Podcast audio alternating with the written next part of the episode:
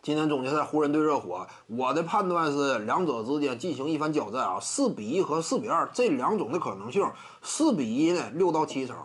四比二呢也就是三到四成。因此我得出的结论，我比较倾向于是湖人队四比一能够拿下热火。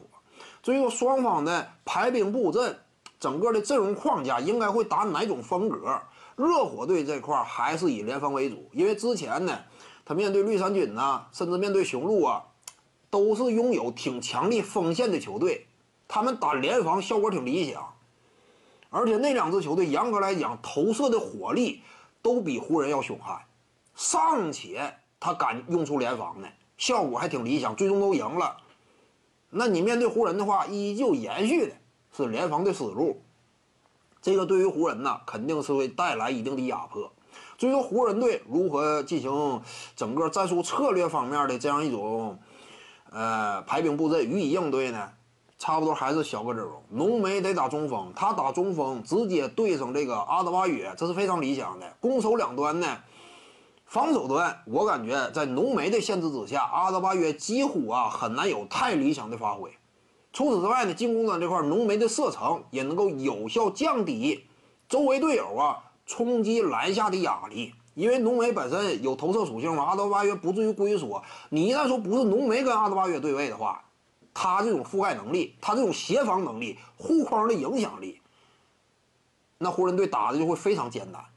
尤其考虑到热火队整个联防体系一架，针对你缺乏足够投射能力的这个中锋人选，这样一种有效性，之前面对绿衫军已经充分检验了。绿衫军其他点位都很能投，但就因为中锋一个短板。导致满盘皆输，一个短板拖累了整个球队进攻端的层次。热火队对于这点利用的非常到位，因此呢，你在进攻端，你考虑到我要维持住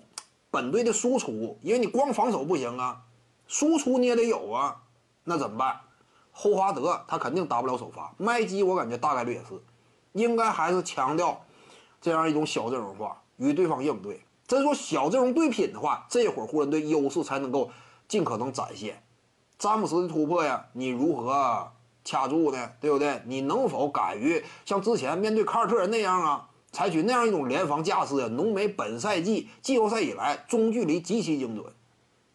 那这两者两大核心形成犄角之势的话不好掐，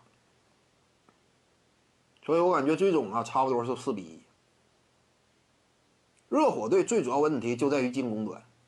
湖人队打小个阵容，是他这个是不小的，基本上能维持一个锋线的阵容，甚至每一个点位呢，都以防守见长，你都可以这么说。就是湖人队这个五个，真说基础五小的话，每一个点位基本上都以防守见长。詹姆斯、浓眉、波普、格林以及卡鲁索或者隆多都以防守见长，你这就不好打吗？